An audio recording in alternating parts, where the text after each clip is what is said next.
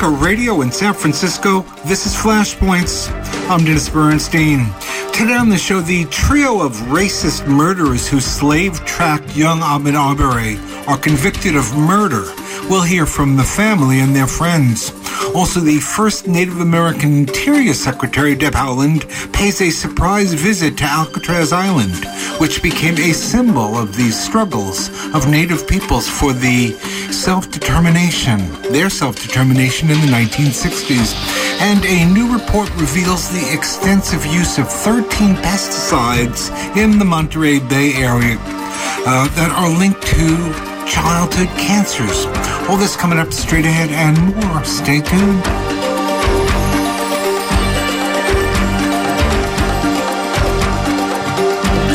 And you're listening to Flashpoints on Pacifica Radio. My name is Dennis Bernstein. We broadcast every weekday from 5 to 6 from the San Francisco Bay Area over the Pacifica Radio Network. That is KPFA in the Bay Area. And we are happy to have you along.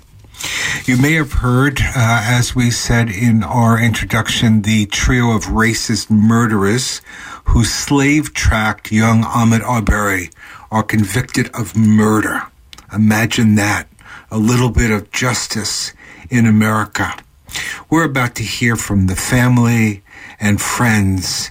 Uh, they were out uh, after the verdict was announced talking about the implications. We're going to start off with uh, Arbery's uh, grieving mom. I just want to say thank you guys. Yeah. Thank yes. you. Thank each and every one of you who, who fought this fight with us. It's been a long fight. It's been a hard fight, but God is good. Yes, He is. Early in, I never saw. I to tell you the truth, I never saw this day back in 2020. Mm-hmm. I never thought this day would come. But God is good. Yes, He is. And I just want to tell everybody thank you, thank you for those who marched, those who, who prayed, most of all, the, the ones who prayed. Yes, Lord. Yes. Thank you, guys. Yes, Lord. Thank you. And now, now, Quez, which I, which you know him as Ahmaud, I know him as Quez. Yes. He will now rest in peace. Yes, Amen. Thank you. Thank you. Yes. Amen. God bless. God bless. Amen. Thank you, Jesus. Thank you, Lord. Come on. Let me find a way to step out of the way. Uh-huh. You all heard the good wrenching grunt.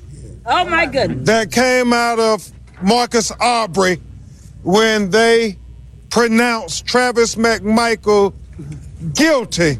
Yeah. He could not contain it any further because think about how long he and Wanda have been enduring all the innuendo, all the allegations, all the character assassinations, long legs with dirty toenails. Just imagine all they went through. That when he heard that, Reverend Al, he could not contain himself because Marcus, as a father, yes. they see their job as to protect their children. That's right. That's right. And That's right. you can experience the pain of a mother and a father who witness what they witness not being there to protect their child. That's right. Every parent in America can take solace yes. in knowing that we have an example yes. of how to deal with tragedy and grief yes. when they look at the example of Marcus Arbery yes. and Wanda Cooper, and we should applaud them. Right. They should be applauded. Yes, That's right. That's right. And, and I, I tell, I tell you all, we, we, we together did this. We all together, black, white, activists, faith members, lawyers, prosecutors, we did this together. We said, America, we will make us better than what we saw in that video. That's right. That's right. And I would be remiss if we didn't acknowledge,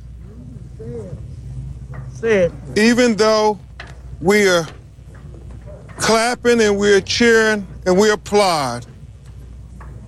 Wanda and Marcus still are devastated Yes. because they're missing Ahmaud. Yes. That's right. That's right. Devastated. That's right. That's And right. so, even though this is not a celebration, it is a reflection to acknowledge that the spirit of Ahmaud Yes. Defeated the lynch mob. The spirit of Ahmaud defeated the lynch mob. The spirit of Ahmaud defeated the lynch mob. Amen. Marcus Arbery. Go, Marcus. Go. Number one, yeah. I want to give all glory to God Yes. because that's who made all this possible. Yes, it is. Number two, I want to thank his mama. Yeah. And I want to thank my sisters and brothers. I want to thank my children for being strong through this rough time Yes. because I know it was hard what they had to deal with. Yes.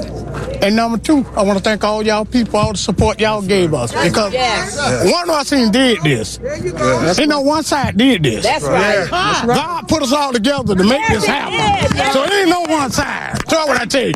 God don't work, work one sided. Yes. Yes. God work two sided. All right, I'm gonna put you here, I'm gonna put you there. Amen. So y'all pull together and work this thing. Amen. So hey, that's what it's all about. Amen. Because if one side wouldn't work, it wouldn't have happened. That's right.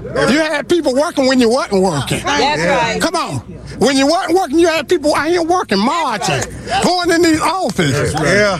We conquered that lynch mob. Yes. We got that lynch mob. This history today, letting you know that black kid life does matter. That's right.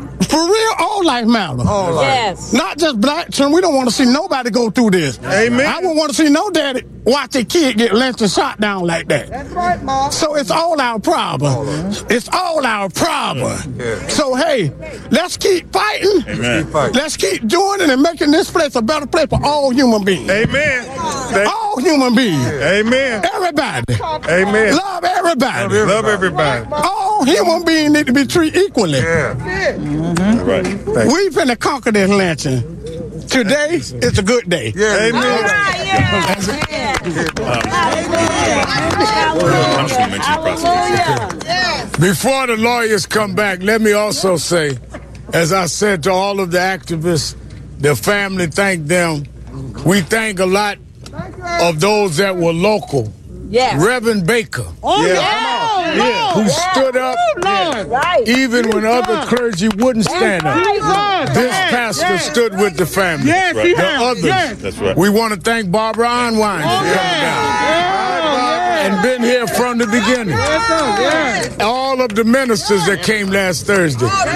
We want to thank Cliff, who's been a rock in the word land. And I want to thank, if he's watching, Reverend Jesse Jackson, who, despite his illness, came down and sat in that courtroom. And all of us, this is a day white and black activists showed we could unite and beat the lynch mob that killed our men. right. And though I never say this often, I must say we want to thank the prosecutors. They stood and fought for this family.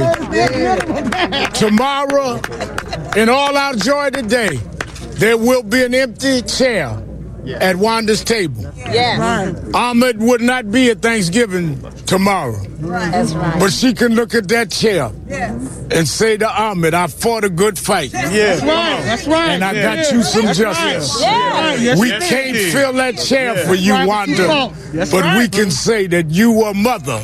Above all mothers, Yeah. you fought for your son, Yeah. Yeah. and Marcus, you fought for your son. That's That's right. And even though it'll be a somber, a sober and solemn Thanksgiving, you can thank God you didn't let your boy down. Come on. Come on. Thank you. You gonna take questions? No, no. So, um, Ben and I had a a difficult task to do when showing up to this courthouse and turning the case over to the prosecutors. Um, we want to exercise, as attorneys, as advocates, we want to exercise control over something this important. Yes. And it was difficult to relinquish that control to the Cobb County's prosecutor's office. Uh, of course, we had to under the law. and they did what they had to do to secure a conviction. And I applaud them for putting on a airtight case that resulted in conviction for all these men. They've They've invited Wanda and Marcus and their supporters to stand with them for their press conference. And so we're going to do something else that's difficult to do. We're not taking any questions. We're going to step back. Yeah. We're going to allow the prosecutors to uh, make a presentation about their case as we Yes. stand with them in solidarity and thank them for their efforts. And it's a good example for when Lee Merritt's Texas Attorney General.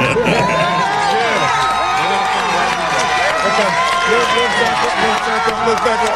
Let's back up. Marcus, you stay right here. Everybody else back up.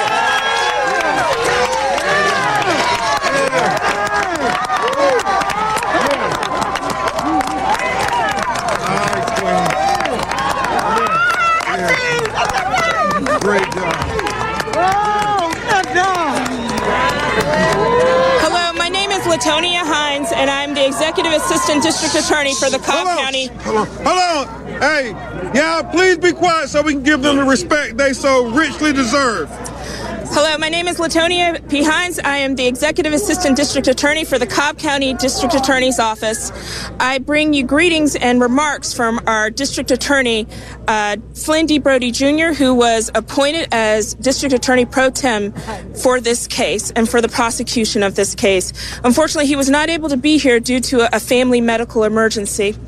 First and foremost, we want you to know that from the moment this case came to our office, it was our foremost goal to ensure that we got justice for Ahmaud Arbery's family. And in particular, we are so very proud and thankful for the confidence that the family has given to us. We admire and commend the courage, the steadfastness, and the strength of Miss Wanda Cooper Jones, Ahmaud's mother, and Mr. Mr. Marcus Arbery Sr., the father of Ahmaud, in seeking this justice during this process. It has been a long road, and we are so happy that we're able to be here at this end of this road. We'd like to also say thank you, and we commend the courage and bravery of this jury to say that what happened on February 23rd, 2020, to Ahmaud Arbery, the hunting and killing of Ahmaud Arbery, it was not only morally wrong, but legally wrong. And we are thankful for that. Amen. We want to thank and specifically uh, recognize some people who have been involved with regard to the prosecution of this case. In particular, our team, our lead attorney, senior assistant uh, district attorney, Linda Dunikowski. Assistant, assistant district attorney, Larissa Ollivierre. Senior Assistant District Attorney Paul Camarillo. Let's go, Paul. Our Chief Chief Investigator Charles Prescott. Thank you, Brother Prescott. Deputy Chief Investigator Keith Lamone. Investigator Cameron Watson. Investigator Darius McClure. We also need to thank people from at home who've also been helping us with regard to this case. Miss Kayla Willis, Miss Jada Baxter, who is here, Cindy Bard, Sarah Rapp, Laramie Floyd, Matt Morgan, our communications department, our fire and EMA, IS, DOT, and GIS. We also need to thank also the GBI, the Georgia Bureau of Investigations, and sp- in particular Director Vic Reynolds, Special uh, Agent Richard Dial, who I believe is here with us, um, uh, Special Agent Jason Seacrest, Special Agent Lawrence Kelly, and Inspector Eve Rogers. We also need to thank specifically with the Glynn County Police Department Deputy Chief Ricky Evans and Captain Jeremiah Berquist. We also, with the uh, Glynn County Sheriff's Office, need to thank uh, Glynn County Sheriff Neal Jump, Yes. Glynn County Clerk of Court Ron Adams, Yes. Georgia State Patrol Major Thornell King, and Sergeant Chris Black. With GMA, we also thank operations managers for Homeland Security Todd Keys. What we can make note of of this is that Ahmaud's death has singled ch- significant changes in this community and in our state and in this nation. With the passing of Georgia's first ever hate crime bill and the changing of Georgia's antiquated Yeah. citizens arrest law. We want to thank this community for the support that it has given to the family and to us and the community at large. And uh, we want to have some opportunity to have some remarks uh, also from our team. So, our senior uh, assistant district attorney and lead attorney, Linda Dunikowski.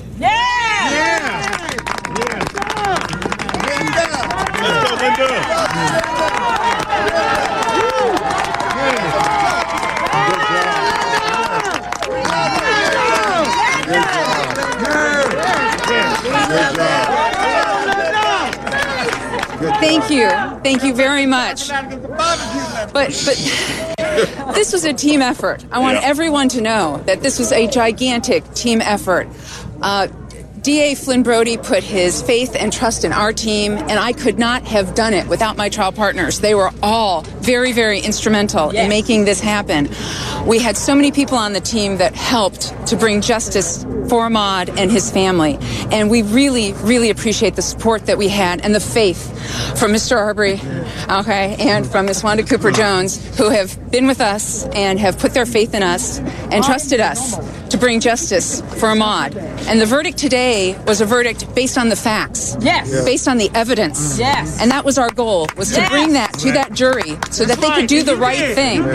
Because the jury system works in this country. And when you present the truth to people and they Come can on. see it, Right. they will do the right thing. They Come on. that's And right. that's what this Come on, jury man. did today right. in getting justice for Ahmaud Arbery. Thank you. All right. Thank you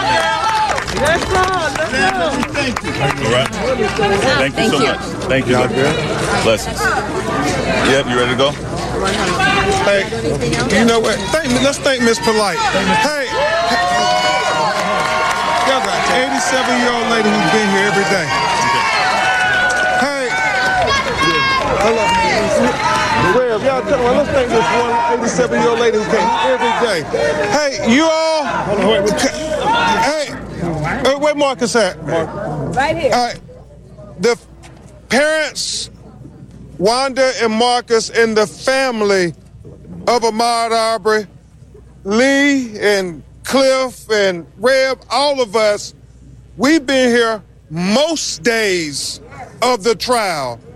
But there's a lady who is steadfast in her conviction. She's one of those NAACP warriors, Reverend Al. Miss Polite, 87 years old, has been here every day of jury selection and every day of trial. So let's thank that. Where's she at? Miss Polite, she over there. Okay. So let's thank that shero, Miss Polite. God bless. It's people like her why we got justice. Yeah. All right, all right. Let's, go. let's call it. Yeah. We might, yeah. Okay. All right. Yeah. Come on. Follow y'all.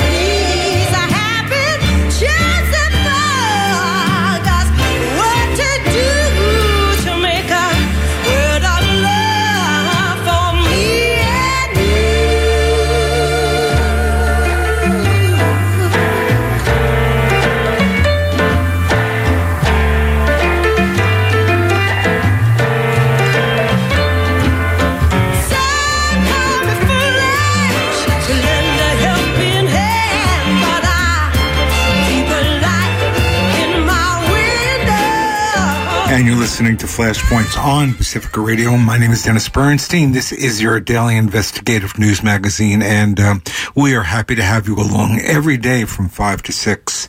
Now, um, we are delighted to present to you a piece prepared by uh, our own freewheeling Frank Sterling, who's a contributor to Flashpoints, and uh, we have a great deal of respect for Frank around these parts. Um, he was on uh, Alcatraz, uh, and so was the new Secretary of the Interior, the first ever Native American. Uh, Deb Haaland was there. Uh, important visit to Alcatraz. You know, if you know Pacifica Radio and you know KPFA, we have been in the center, uh, and we remain in the center of the movement for indigenous liberation, working with uh, Miguel Gavilan Molina on our staff, uh, and uh, in constant touch as they all will be working to bring you beautiful broadcast on this on Thanksgiving uh, happening tomorrow. That's coming up. You don't want to uh, miss that. Uh, but um, Free Will and Frank uh, was on the island. The Secretary of the Interior, the first ever indigenous Secretary of the In- uh, Interior, historic moment. We're happy to have uh, these sounds, uh, and I believe we begin with the Secretary. Thank you all so much. I'm really happy to be here and um, a beautiful, beautiful day on the ancestral lands of the Ohlone people. Gwatsi Helpa, greetings everyone. Duhiname Itzatuwitsa Shui Mihanu. I'm honored to speak today from Alcatraz Island. Like many of the public lands in the care of the Department of the Interior, these lands tell a story, and you can feel it. Some may think Alcatraz Island as a place that movies and novels have described where prisoners were kept in cells and tried to escape. But for me and for many indigenous people, this land tells another story. In November of 1969, I was almost nine years old. I didn't understand it then, but my very existence as a Native child was in some ways an act of defiance against historic policies to exterminate indigenous cultures, traditions, languages, and essentially us as a group of people. We are the descendants of ancestors who lived in tune with nature, practiced sustainability, and thrived on this continent long before the colonization of North America. Many of us are the descendants of people who endured horrific brutality at the hands of those who oppressed us. We are the descendants of grandparents, aunts, uncles, and parents who were stolen from their homes and from their families so that their cultures, traditions, and languages could be wiped away from their memories. Many of us come from families who were relocated from our homelands with broken promises by the federal government that their children would have better lives. In November of 1969, a history began with acts of defiance to take the rock. That history, in many ways, paved the way for tribal self determination policies that President Biden and I championed just this week as we gathered with tribal leaders for the first White House Tribal Nation Summit of this administration. 52 years ago, the situation was dire. The federal government had walked away from their promises to help Indigenous people who were forced to relocate to urban areas. Federal agencies refused to abide by basic consultation standards, and many Native communities had lost large swaths of their lands. When Indigenous people are separated from their homelands, from our traditions, and from our people, the impacts are more than physical. They're spiritual. They manifest deep in our bodies, in our hearts, and have lasting intergenerational consequences. I remember reading countless stories of young Indigenous mothers who couldn't get housing or food for their children, Indigenous students facing discrimination at school, and terrible abuse of Indigenous people on the streets of many American cities. It harkens back to the memories of other kids making fun of my braids or my dark skin when I was a little girl. I never told my mother about these things. I didn't know it then. But it but I felt ashamed. So many of us did. And we didn't have the words to describe it. It's a feeling that tears at our souls and is in direct opposition to who we are as people. We cultivate community. We care for our environment. We help each other. We, car- we crave connection to our ancestors. We love the earth. The occupation of Alcatraz Island by indigenous people in 1969 was more than a call for action. It was a cry for a sense of community and the lifeways that were stolen from us. Alcatraz was born out of desperation. Out of this, we gained a sense of community and visibility in the eyes of the federal government. But more than that, our indigenous identities were somehow restored. Many people romanticize the occupation of Alcatraz, but we cannot overlook the hardships that families endured over those two years. But because of the sacrifices that were made in this place, we no longer have to act out of desperation. The fact that I'm standing here today is a testament to that fact. I am here. We are here.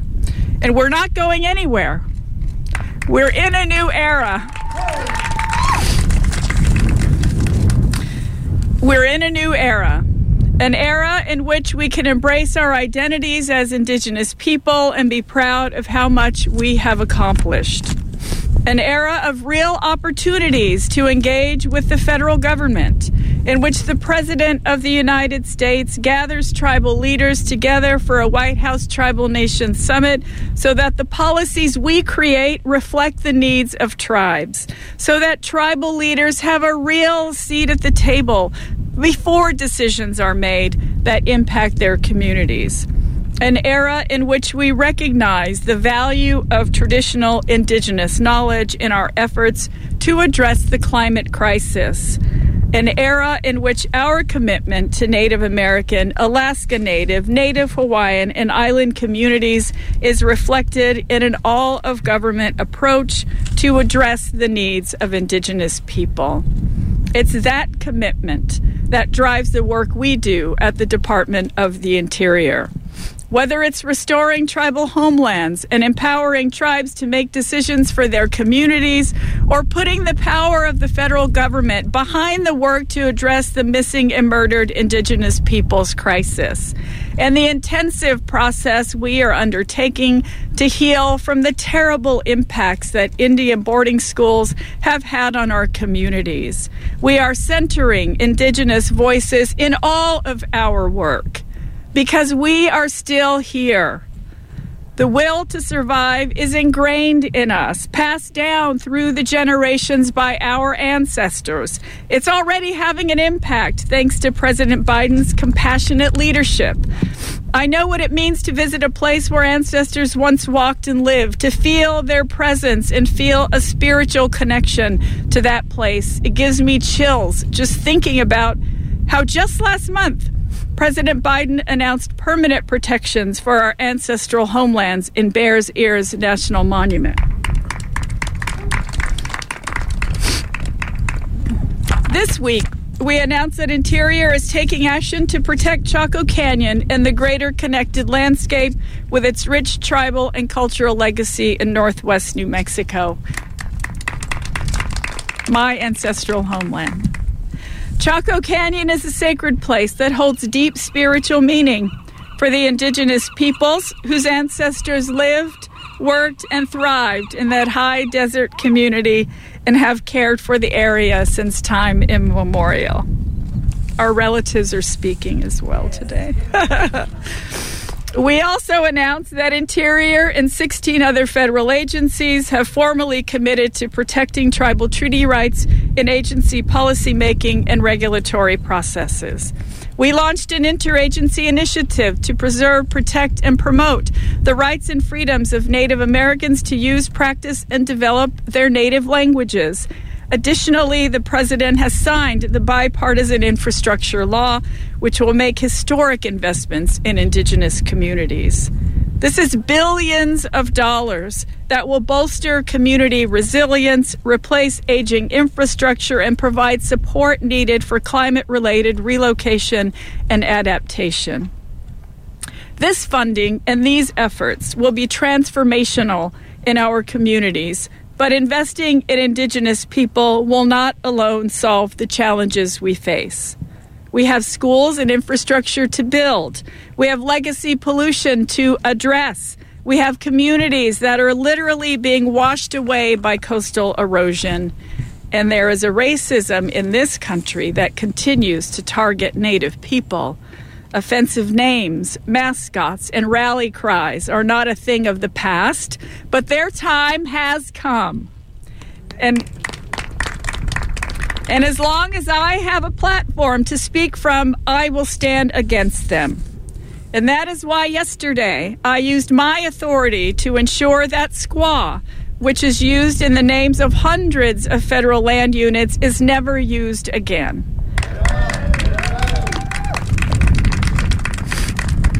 Our nation's public lands and waters should be places to celebrate the outdoors and our shared cultural heritage, not to perpetuate the legacies of oppression. Indigenous people, and in particular women, know how offensive this word is, and I am proud to be in a position to rid federal places of it. To this end, we have created important advisory committees that will advise on other derogatory terms whose expiration dates are long overdue.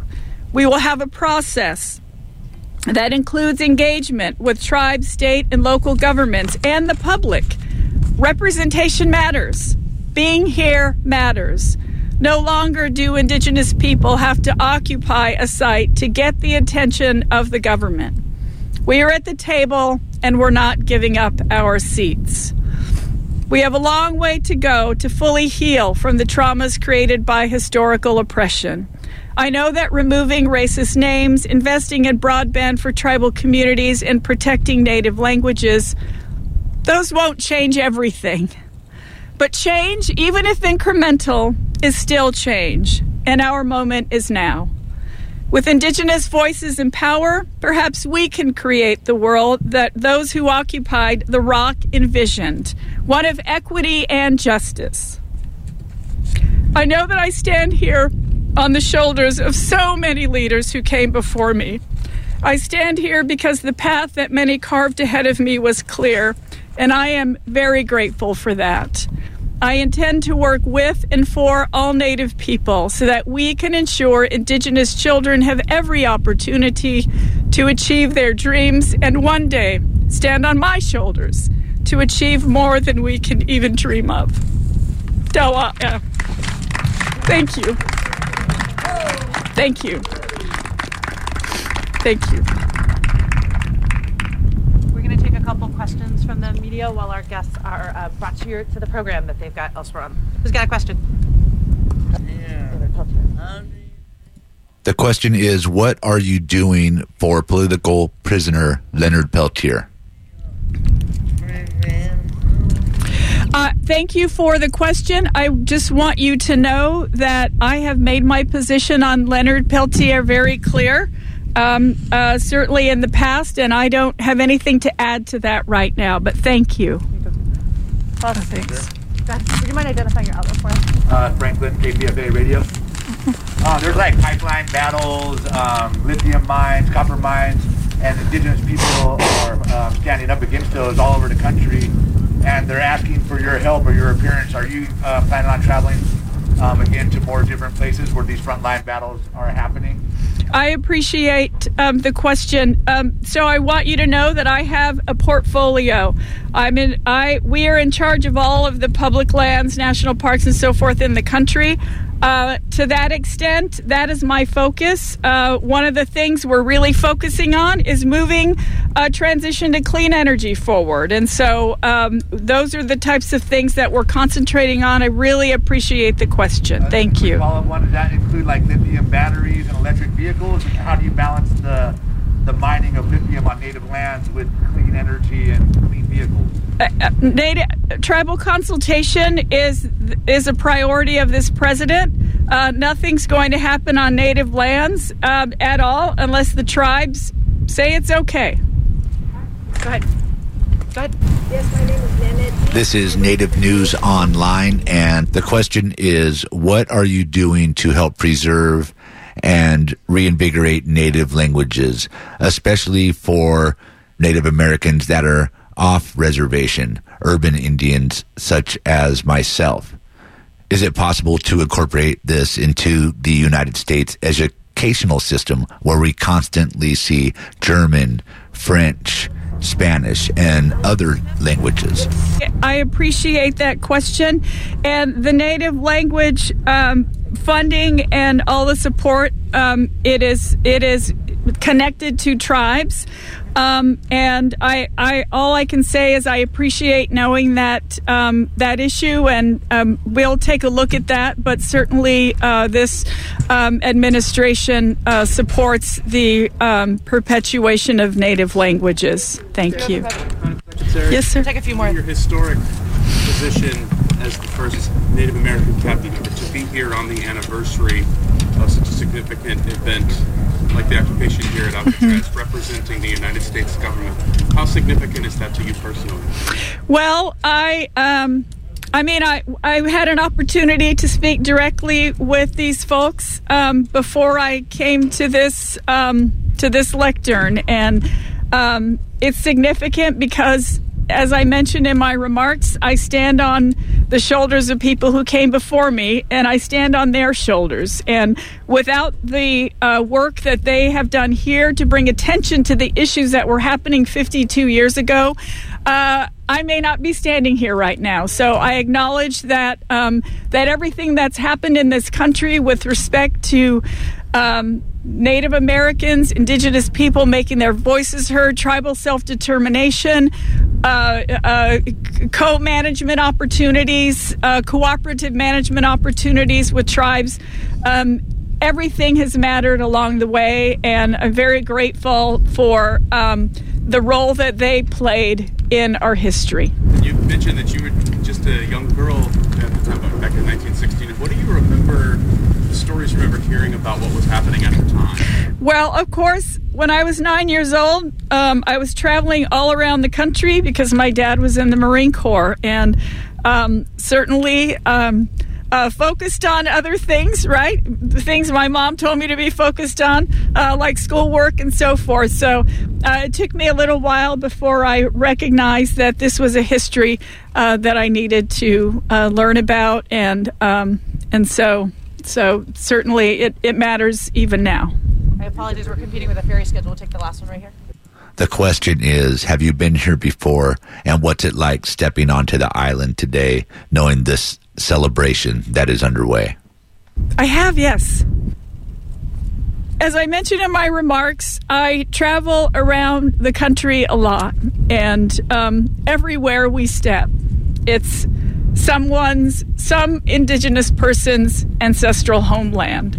And so I recognize that here, and um, uh, I get, I think I feel grateful that I have an opportunity to make sure that their issues that they care about are at the seat in the cabinet room while I'm sitting with the president, quite frankly. And knowing that my colleagues and the president and the vice president are absolutely listening. Thank you all. Thank you all so much. today. Appreciate it. And uh, again, uh, thanks to Free Will and Frank Sterling. That was uh, Secretary of the Interior Deb Haaland, um, uh, who showed up uh, at Alcatraz uh, last Saturday to remember, reflect on um, the way in which that island became the center of a movement for the indigenous communities of North America. And uh, this is, uh, of course, a tradition that Pacifica Radio and KPFA in the Bay Area has played a major role on with uh, our close relationship with the American Indian movement and uh, the kind of work we do with people like Tony Gonzalez and our own senior producer Miguel Gavilan Molina. Uh, this means a lot to us. Again, we thank uh, Free Will and Frank. Uh, the secretary did not answer some of the key questions. Uh, I didn't. I hear. I heard a non-answer answer a couple of times, but it is. Uh, I understand uh, that her she is in the right place. Her heart is in the right place, and she is doing all that she can uh, to move uh, and to re- resist and to do the kinds of things that we all care about in terms of the indigenous communities. So, uh, more to come on that. Uh, coming up next, after a short musical break, we're going to hear a rebroadcast of what I think is a an incredibly important story uh, about the extensive use of some 13 deadly pesticides. Uh, this story is coming out of the Monterey Bay area of California. Uh, these are 13 pesticides that are clearly linked to childhood cancers. And I, I have to tell you that the U.S. government, the EPA, they, they, they've done about a zillion and 60 studies. They know that these pesticides derived from uh, poison gases that the United States created uh, to in its uh, biological uh, warfare or gas chemical warfare against its enemies um, is killing kids uh, overspraying not just in uh, uh, the various areas of California, and of course, it's impacting on the farm workers. So, important story, short break, and then uh, we'll uh, be back to hear from Mark Weller, who uh, has uh, written a study uh, that demonstrates the problems here and the dangers. Listen to this.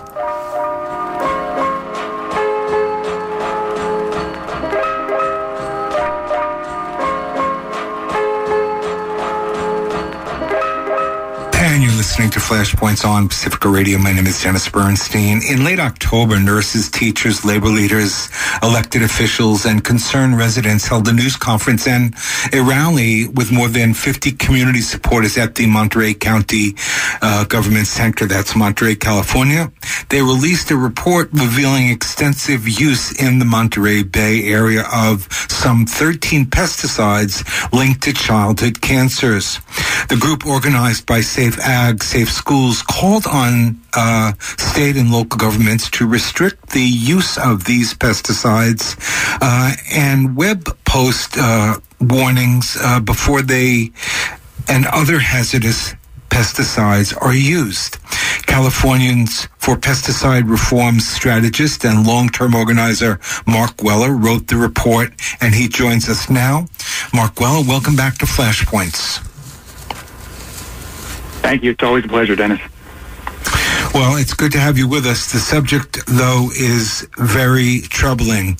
Um, tell us about the report. Tell us about what you found and something about these 13 pesticides.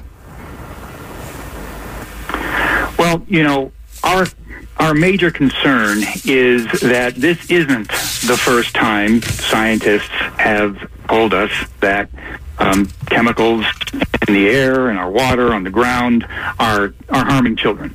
Um, and this was this is a remarkably elegant study that reveals some really um, troubling and horrible uh, information. But our concern is that it's that a cruel historical pattern will be repeating itself. And that is what we have seen over the generations in California is farm workers would demonstrate with their bodies um, the damage that pesticides do. Uh, and then scientists maybe a few years later, yep, they confirm, yep, yep farm workers were right. Uh, this stuff is is damaging our, our, our kids. And then, unfortunately, it will take years, decades, sometimes longer for the regulatory system to respond to actually um, protect our, our children from these things. Um, and so, one of the reasons why we've want to expose these studies to the world um, that uh, the UCLA Fielding School of Public Health put out in 2020 and 2021 is that uh, we we want to disrupt this awful historical pattern. And so we're calling these pesticides the toxic 13 because they are 13 pesticides that the scientists linked um, with 95% statistical ac- accuracy uh, to specific kinds of childhood leukemias and childhood brain tumors. And the really troubling thing about this is their scientific method um, showed that these pesticides were all harmful, all linked to cancers at two and a half miles from the residence of the women when they were pregnant um, before they gave birth to the children who, de- who developed the childhood cancers. Who, uh, tell us something about who is being affected most and the way in which people are exposed. Uh, oftentimes, I guess they don't even realize it. Yeah, well, that's one of the issues with pesticides is they are largely invisible, and the government and pesticide companies do all they can to keep them secret from us. So we don't even know this is going on. Um, and uh, pesticides um, drift. They drift for miles at harmful levels from where they are applied. Sometimes they're applied into the ground and they volatilize and they come up and they can drift in the wind. They land in water. They land in, you know, uh, on our toys, on our clothes, in our homes, through the windows. Um, and sometimes they're applied through airplanes. Some, a lot of people are, are, familiar with that kind of application. Um, so they can come at us in different ways from long distances, and very, very tiny amounts um, can do enormous damage. Especially, we're finding from scientific reports um, if one's still in in, in the womb. Um, and where they're most prominent, of course, is in the um, farm working communities of California, in the San Joaquin Valley, and in, in the Central Coast. And uh, you mentioned that you know we held a news conference in the Central Coast, and indeed, uh, this is a place where, for instance, in Santa Cruz County, um, there is a zip code um, 95076, which has six of ten of all the Latinx people who live in that county, and that is the zip code where 95% of all of these 13 pesticides that were identified by the UCLA scientists are applied. So essentially all of it is applied where most of the, the Latinx population lives in Santa Cruz. And we see a similar pattern in the Salinas Valley in Monterey, where again, it's about 60% um, Latinx and less than 20% white um, in that region. So uh, this is an environmental justice issue, and this is another thing that we, we demand that our regulators um, consider.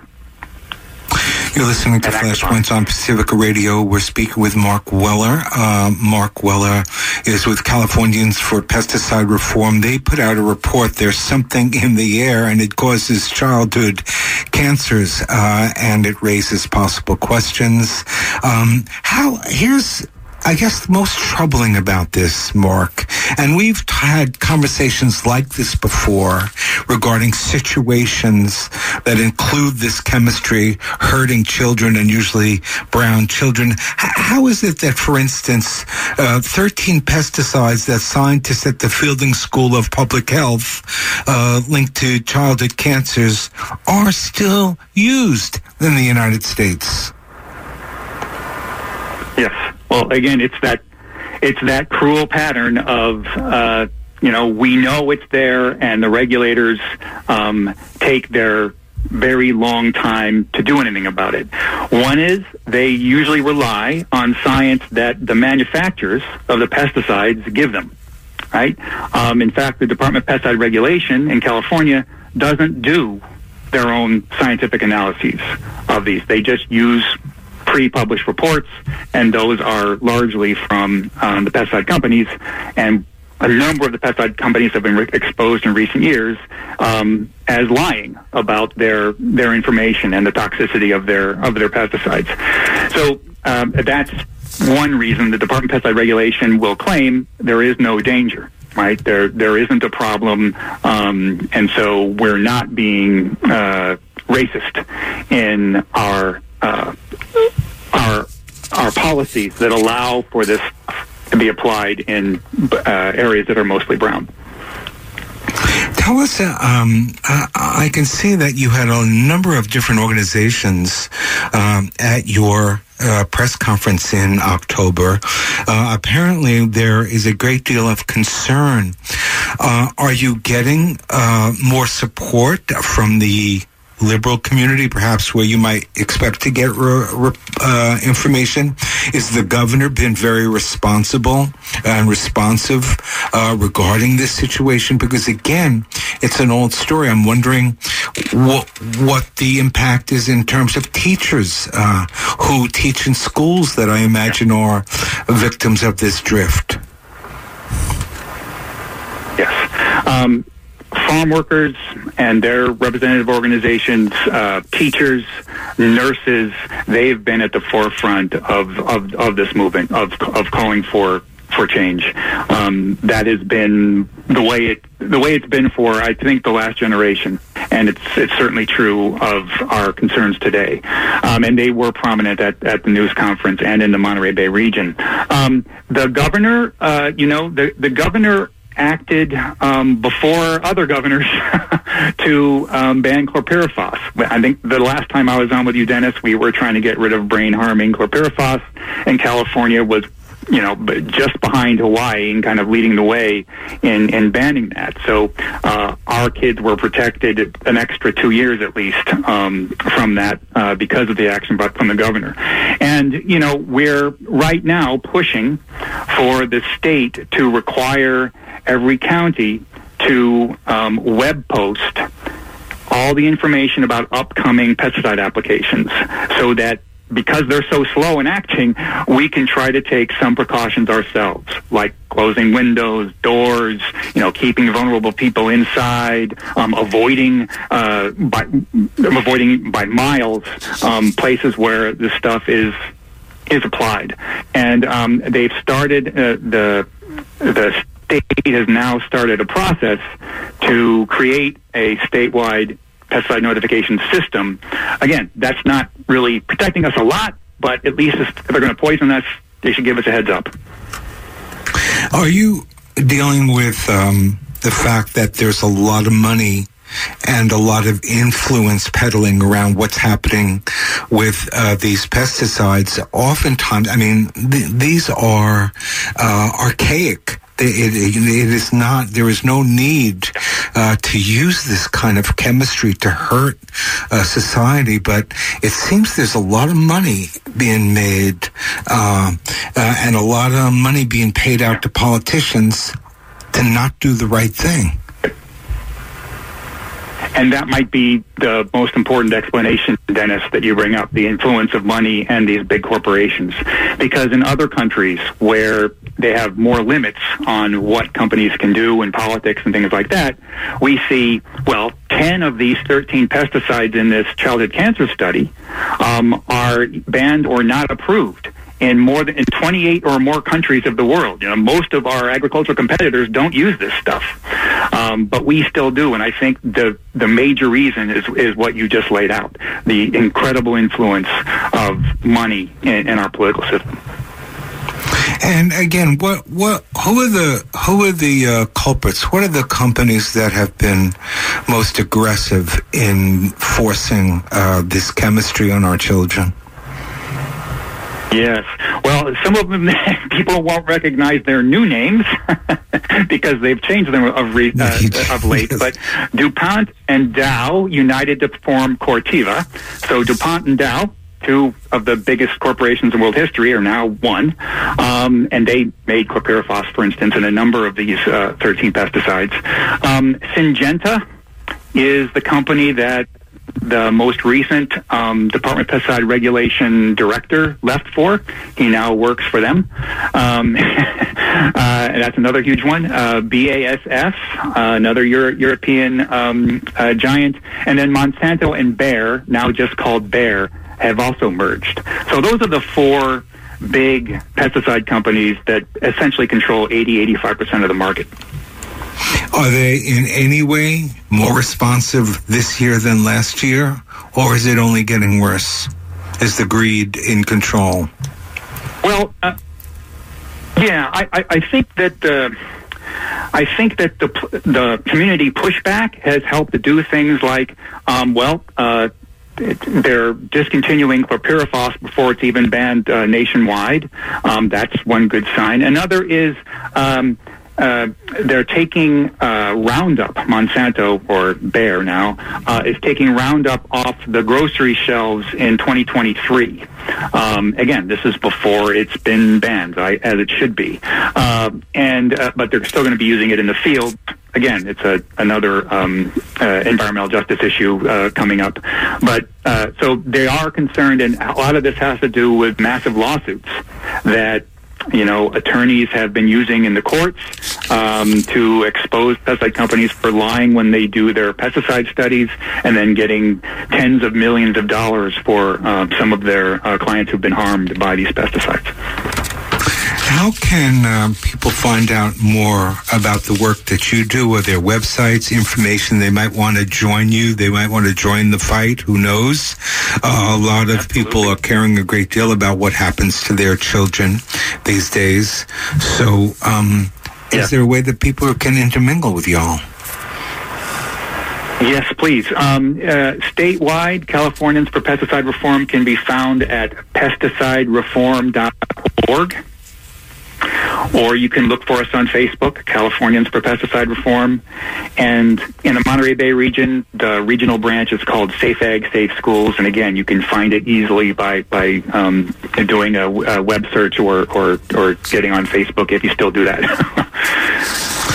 Right. Thank you, Mark Weller, for um, taking the time out and for all the great work you do on this for so many years. We really are grateful. Thanks for looking out for us. and, and you too. Thank you, Dennis. All right. And you're listening to Flashpoints on Pacifica Radio.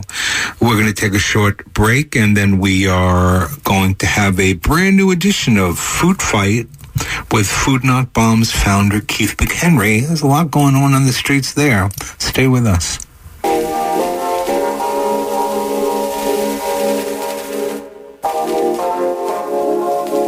And uh, we're not going to have food fight. Actually, uh, that was a rebroadcast. And very important story, though, about uh, those 13 pesticides in, the Monterey Bay area. Uh, killers. This is uh, a tragic situation. It's been going on for years, and we thought that we wanted to rebroadcast uh, that for you. Um, we're going to take a short break. We're going to have special programming um, for the un Thanksgiving holiday in as some of my indigenous friends refer to it. Uh, there'll be special broadcasting from Alcatraz. We're always proud uh, to be a part of that.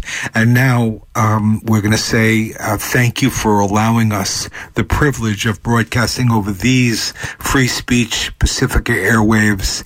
It is an absolute privilege, non-corporate, no holes barred, truth to power free speech radio at your service. Stay with us.